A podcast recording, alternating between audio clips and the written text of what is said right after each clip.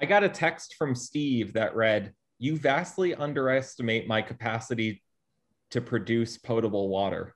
And I thought to myself, that's true. I do. Yeah, I would underestimate that capacity in probably most humanity, most humans that I know of.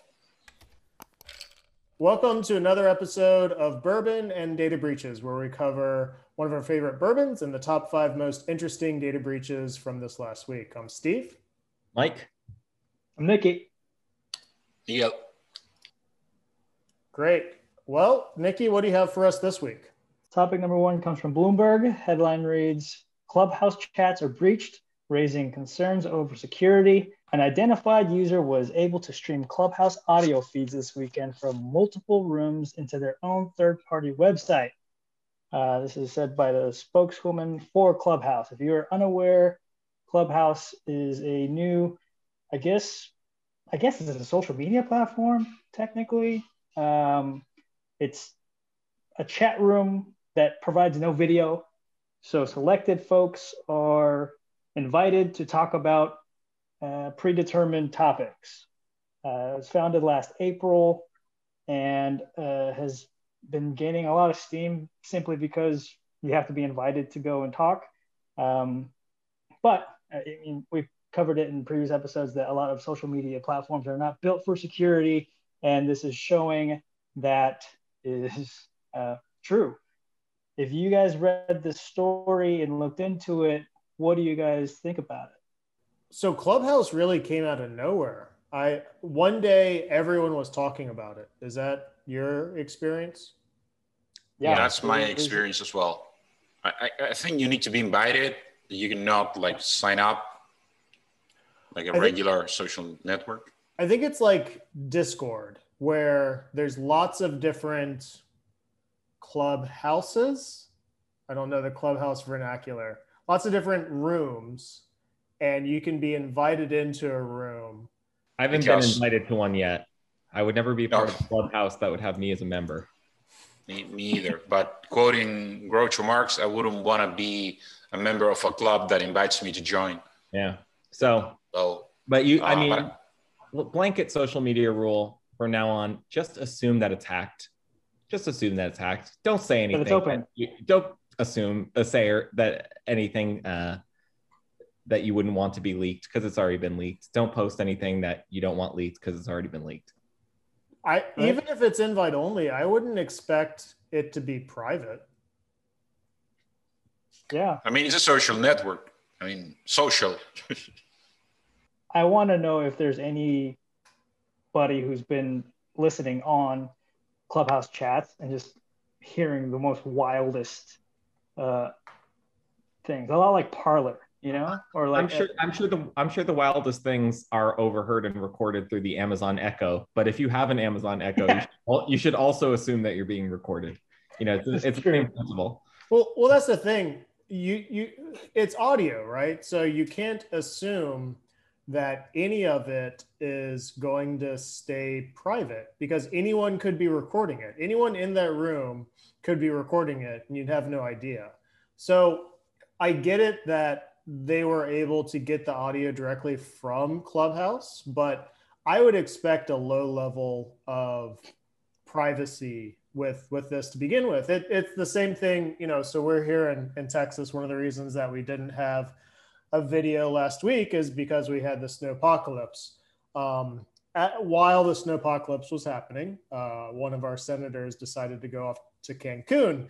Uh, we know this because they, uh, the wife of uh, Ted Cruz was in a private, private chat talking about their trip to Cancun, which was then leaked, right? So um, even if you have the most secure, and that was over like iMessage. So even if you have the most secure technology, any user in that group can still leak the data. So I, I would expect a very low level of uh, privacy when it comes to something like Clubhouse. Clubhouse very much should should patch the issue and, and take as many precautions as, as they can. But um, don't say dumb things on the internet. Sure, but to finish with Benjamin Franklin, uh, three can keep a secret if two are dead. Yep, that sounds about right. Moving on to topic number two. Apparent hackers behind Kia's ransomware attack are demanding millions in Bitcoin. We seem to be the main pushers of Bitcoin over the last twelve episodes. So uh, as an aside, um, I don't think we're the main pushers of Bitcoin. I think Elon Musk did a bit of a better job buying what yeah. one point three billion Bitcoin or worth of Bitcoin. Um, that being said, if you've been watching from the beginning and you did buy Bitcoin because we uh, influenced you, Uh, Bitcoin's at an all-time high at forty-eight thousand. So kudos to you. Uh, best stock advice ever. Please don't ever buy stocks or Bitcoin uh, based on this show. Um, definitely don't buy GameStop. Um, only buy bourbon. Yes, only enjoy bourbon. Uh, not not buying bourbon for trade. Um, yeah, so uh, this is going to be very common. Um, huge company like Kia. Hyundai was part of it too. I forgot. We actually had that on our Slack uh, within work. Somebody had noticed that Hyundai was on top of Kia because some sort of relation and connection. So do they buy a car from the eighties? They could um, share the same chips. You know, you think about cars, there's lots of different car brands, but when you get down to it, some of the components, there's very few producers, and there's actually a shortage of uh, uh, car chips right now. Um, so a lot of your cars could be running the same O S effectively. Uh, and if a hacker finds a vulnerability in the O S, you can take your pick. So take the bus is what you're saying. I, well, this is, this has all been patched, right? I think it's not uh, common to have remote start. That's like a premium feature. And if Kia's got it, I'm, I was going to assume that everyone's got it. You know, if you really want to be safe and secure, um, you could do some research into it, but I'm sure there's not a lot of information. Teslas are constantly attacked. Um, so they're probably one of the most hardened cars you could buy. Um, they take security very seriously because if Tesla has any issue, Uh, it makes big news. So um, yeah, you, you could buy for security. I don't know if buying for security is going to become the new thing in cars, um, but clearly, you know, it's making headlines when you can just remote start any Kia you find. Let's talk about this week's bourbon. I'm going to share my screen here. So this week we have Four Roses. Uh, Four Roses is a fun bourbon, uh, one of my personal favorites. Uh, if you take a look at their offerings, um, it's all Four Roses. They have a few different offerings. You'll probably see the Four Roses small batch, which is great. Four Roses single barrel, which is what I am featuring this week. Uh, small batch select, and then they've got uh, some sort of signature series. Um, Four Roses is a Kentucky bourbon. It's Lawrenceburg, Kentucky. As far as I can tell, it is not a Heaven Hill brand. So this is not a Heaven Hill bourbon. First time in a quite quite a while. Um, looks like a really fun distillery. Uh, you've got a pretty building here. You've got just, you know, lots of Four Roses. If you're into bourbon, should be a good time. Um, what's interesting about Four Roses is that they, their, their claim to fame is every bottle of regular Four Roses has ten different varieties in it. So they make ten different bourbon recipes, two different mash bills, and five different yeasts. So they're using uh, different yeasts and different varieties of mash bill to get different flavors. And then uh, the master distillers will blend those to get a nice full-flavored bourbon. Now, we are doing the single barrel, which turns out the single barrel is always the O B S V. So if you liked bourbon, but you wanted more math involved, this is your bourbon, because the O B S V is yeast V, but mash bill B, which is sixty percent corn, thirty-five percent rye, and five percent malted barley. So uh, that's a long way of saying that this is uh, a very fine bourbon. Um, and I'm going to talk about it while I hold up the bottle. So Four Roses single barrel. Uh, they'll tell you what barrel it is. You can see that here. Highly unlikely you'll get the same barrel as, as, uh, as I got, but I got the T S six seven one B. Uh, so if you're into random numbers, there you go. Um, and uh, the great thing about Four Roses, with that thirty-five percent rye, you're going to have some really nice rye spice on it. They must age this a long time because it's incredibly smooth. Um, and it, uh, you know, when you get the aroma of this bourbon, you're not expecting much. It smells like Four Roses, so, you know, it's pretty light. Uh, but the taste is just phenomenal. It just explodes in your mouth. It's like this sweet, honey, oaky, kind of uh, fruity flavor. And it's got a really long mouthfeel. So Four Roses, um, it is a little bit pricier. Uh, we have um, this bottle here for about forty dollars M S R P. So if you're looking to treat yourself uh, and you've not had Four Roses, it's definitely worth a go.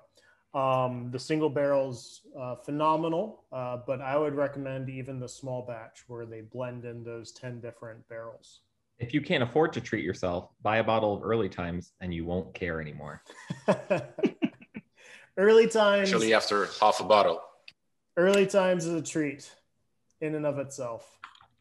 That's our bourbon break. Nikki, what do we have for story number three? Topic number three will be coming from the verge dot com. Headline reads, sophisticated hackers snuck sleeper malware into nearly thirty thousand Macs. Um, I am very, this is, they got pretty technical, kind of lost me a couple of times in all the research I was doing. Uh, the malware is called Silver Sparrow, and it is uh, scary because it is a self-destruct mechanism. Um, and it is actually, it runs natively on Apple's in-house M one chip. Not sure what that means, but um, essentially, what this kind of made me think about was, it's true. There is a uh, an internal belief for anybody and everybody that has iPhones and Macs that it is unhackable, like it's impossible. So any dummy can have it and nothing bad can happen. You won't get, you know, any sorts of viruses or malware. Where did that come from? How does it play into this possible scary scenario with the Silver Sparrow? Well, one thing that actually it's, I think it's a fact rather than opinion, is that probably there's gotta be, I don't know the exact ratio, but one Mac to a thousand P Cs going around, maybe even more. So if you're a hacker or you're a developer and you wanna create a virus, uh, I mean, if, if I was in that position, I would want to maximize my, my effort and labor. So I would definitely not target Macs. Or Linux, for example, because those are really not very used. So it's very uncommon, at least for me, to see that there's a malware or some malicious software going around for a Mac. It's probably the first time that I've heard of this. What about you guys? Yeah, the, the interesting thing here is just the speed. So Mac replaced uh, Intel chips with their own chips that they've designed, which are the M one chips. So all the new generation uh, of Mac products are featuring those chips. Uh, it's it's not a surprise that they're infected. What's surprising is the the speed with which they're infected and the way that the infections evaded researchers that that put the chips in the devices in the first place. So it's you would have you would have thought that they would have released these products and then see the infections come out, but it, the two things seem to have happened simultaneously, which is what is boggling everybody's mind.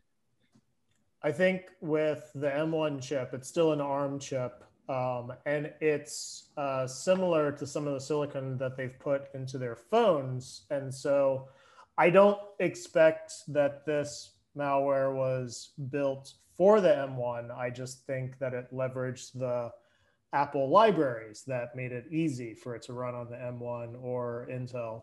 Um, there's been malware for Macs in the past, uh, but it, it has been Uh, much less frequent than Windows. Um, this is very concerning. Although uh, one, one point of, of note it had a self-destruct mechanism, not to mean your laptop would self-destruct, but that uh, it had a mechanism in place where if uh, the malware infected one of the hackers' computers, then it would not reinfect it, or it would not infect it. So it had a weird control mechanism to keep it off um, certain devices.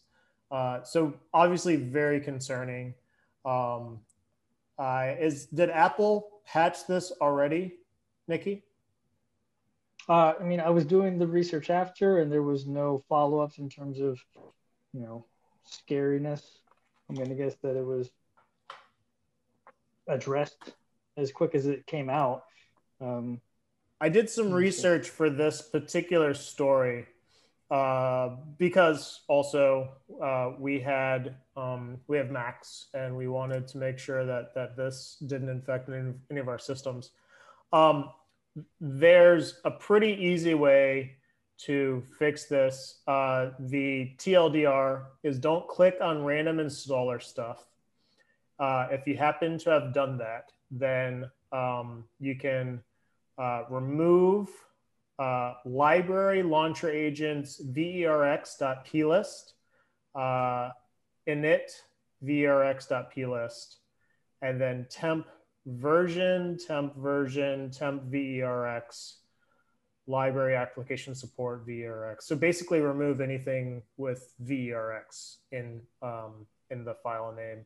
Uh, don't do that. Just the, you can look up the T L D R, uh, but there's like seven places where you remove files and you're fine. So pretty easy fix uh, when it's all said and done compared to some of the Uh, Forever Blue and uh, Red Worm and all the other old Windows stuff. Topic number four we'll be covering today. China hijacked an N S A hacking tool in two thousand fourteen. Dun, dun, dun. And used it for years. Um, this was an update and a follow-up emphasizing the fact that there's a lot of tools readily available for hackers anywhere and everywhere to do whatever they want. And sometimes they're stockpiling information for years and years and years. So nobody should ever sleep easy thinking that they're going to be completely safe. The one thing I did want to bring up was it was from a Chinese group known as A P T thirty-one, which I always read as Apartment thirty-one. And they also have aliases. One is Zirconium. The other one is Judgment Panda. I don't. I think this we're building a taxonomy of hacker groups. So the N S A tools, uh, we've actually talked about it in previous episodes, um, but I, I myself personally, I don't know how far it's gotten. Like, what were the tools that were released that were used by used and produced by the N S A that have been circulating over the past seven years now, since I guess these were released or hijacked in two thousand fourteen. So the, there's been a whole set. There, there's a bunch of N S A tools that were using some zero days that were released. Uh, same thing for the C I A. There were some C I A tools that were released. Uh, there was an Italian firm called Hacking Team or Hack Team. Um, they had a bunch of zero day tools that were just released. And I will, uh, I believe, recall SolarWinds had some hacking tools that were released. Um, I think it was SolarWinds. It was right around December of last year. Um, it was either SolarWinds or some um, pen test company. But uh, whenever you have a sophisticated security f company building their own tools, uh, more often than not, those tools get released and then uh, hackers start using them. And, and this is this is known. The N S A tools have been used by hackers for a very long time. So that statement alone, should that be scary for like the average person? Yes. Does that mean somebody's like just watching me when I have my, you know, one of my computers in the living room that just is on, but I'm not using it? It's Don't do that. Use the webcam cover. Well, yes, just, but so that, like, just to break down some fundamental issues that connect a few of the, our breaches. Assume that your computer is watching you. Assume that your computer is listening to you at any time. if you're in a forum, assume that somebody is literally copying and pasting out of the forum. It doesn't have to be a high-tech, sophisticated breach. You know, it's, it's still a breach. Assume that you can't trust the other people in the forum. And if you adopt that mindset, you're going to see a lot more of these things coming. Well, and you, I mean, there's a lot of great penetration testing tools that are made and built. Metasploit, you know, we're here in Austin. Uh, H D Moore is here in Austin. He's the uh, writer, creator of Metasploit. Metasploit is a great penetration testing tool. It's also used by a ton of hackers. So whenever you have a tool that tests security, it's, it's always going to be used by hackers as well.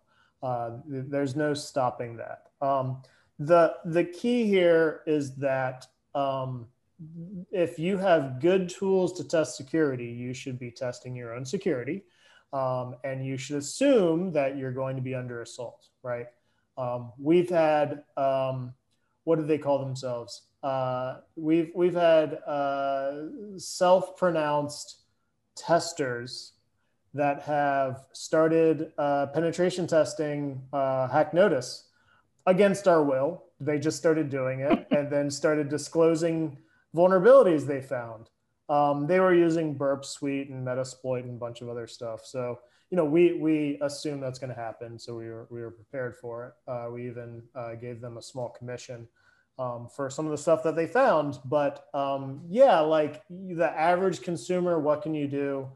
Um, unplug computers, turn them off when you're not using them, use webcam covers, and uh, try not to assume that anything you put on a computer is going to stay private for long. Does this apply to phones as well? Yeah, yeah. Apple does some good sandboxing, um, but as we just saw, Apple can have malware as well. So um, to go back to Steve's example about uh, Ted Cruz's wife's uh, group message, you know, before you assume that you can't trust the computer, you have to assume that you can't trust the other people with whom you're cooperating. And then even if you can trust every single person with whom you're cooperating or communicating, then you can't trust the platform. I think that probably the, leak is, the weakest link is the social engineering, always the, like the human factor. So, I mean, even if you have like a super secure system and everything in place, th those are still governed by humans. So there's always room for error there. The, the nice thing is there's companies like ours that can give you the exact same view that a hacker has. And um, you can you can know what hackers know. You can reset passwords. You can prepare for phishing attacks. Um, you can't ever stop hackers from learning about who you are and what you do. Um, but you can prepare. So uh, defense is a very legitimate strategy. You know, get, get some good monitoring software. Um, and then just prepare for the worst. And usually hackers go after the low-hanging fruit. And so you can keep yourself from being a victim. Well, like you said, you have, you have access to the same tools. You know, if someone is going to use Kali Linux to poke at you, you should be poking at yourself with Kali Linux or, or get somebody to do it for you. These things are widely available. Uh, moving on to the last topic of the day. Cuba ransomware gang, its payment processor steals data. It's too bad that Shu is not with us today for this broadcast, but um, it's a Seattle-based billing and payment processing provider got hit by a ransomware gang. Um, Cu Cu Cuba. Uh. Cuba. Is it Cuba? Cuba. Yeah. Cuba. Let's let's let's let's smooth that out. Cuba ransomware. What did you guys see in the story, and what do you guys have to add? So I'll, I'll add a quick note. Uh, Cuba is brand new to the scene. You know, we started tracking them maybe a few months ago. Uh, they had a few exploits that, that they put up on their disclosure site, but hidden the, you know, California D M V uh, payment processor. That's, that's, a, that's a big uh, exploit that they've put on, on their site. So I think... Um, they're starting to make a name for themselves, um, seemingly coming out of, out of nowhere. Uh, definitely one of the gangs to keep track of and, and to monitor. Um, also, uh, I really like their name. I'm glad they picked such a, a nice name, like Cuba ransomware. Um, I've got a lot of like ransom triple X and like other ransomwares that are just like, uh, okay. There, you know, there's a Ragnar and a Ragnar Rock. Part of uh, the issue with Cuba is that they're double dipping now. So they're they're infest, uh, infiltrating, they're stealing data, they're selling some data, and then they're letting companies know that there's a ransom for them to stop, um, which is both uh, very compelling and a very interesting use case here. You, you say double dipping. I mean, this is how ransomware itself is an economic model for hacking. And you say double dipping, I say potentially uh, the new model, uh, we'll have to see, um, you know, because once you have control, you can steal data, you can ransom, um, but you could steal data and sell it, you could steal data and threaten to sell it, threaten to disclose it. There's a lot of varieties in here, and I think we're still seeing how ransomware is going to take on its final form. Ransomware is very much evolving uh, as an attack method. Uh, ultimately, you're going to ask someone for a ransom, but what you do between uh, infection and ransom, uh, it's, it's a wild card at this point. So this is a lot like how the mafia used to do things where it was like, hey, we're going to protect you, you're going to have to pay us. But you're gonna have to pay us extra for us not to send our goons to go and break your kneecaps at any time. It's like you're paying on multiple levels for different services to the same company. It it could be. This is just I mean, where we are now. That ransomware may. I mean, software as a service (SaaS) is an incredibly lucrative business model, and if ransomware is anything, it is it is no holds barred free market capitalism. Um, and so I think you're going to see ransomware. Ransomware may have leave-in services. You may end up paying ransomware for life. Um, you know, you could be held for ransom, and then they have some compelling service where they, you know, you keep paying us monthly, we won't leak your data, and we'll do, you know, periodic penetration tests to keep the other ransomwares out. I'm not joking. No, no, it's. Racket, you know, you, I, I actually don't think that the mafia analogy is a bad one, but racketeering is racketeering, and it has a, a tendency to expand. I, ra- ransomware is here to stay, and they're only going to find new ways to make profits. And and the most, the, the biggest evolution we've had in profit making is software as a service. And it's only going to take ransomware a few more iterations to figure that one out. This has been an episode of Bourbon and Breaches. If you have bourbons or breaches you'd like us to cover, uh, please let us know. Uh, like, comment, and subscribe for more of this if you enjoyed it. If you didn't enjoy it, like, comment, and su- subscribe anyway. Till next time.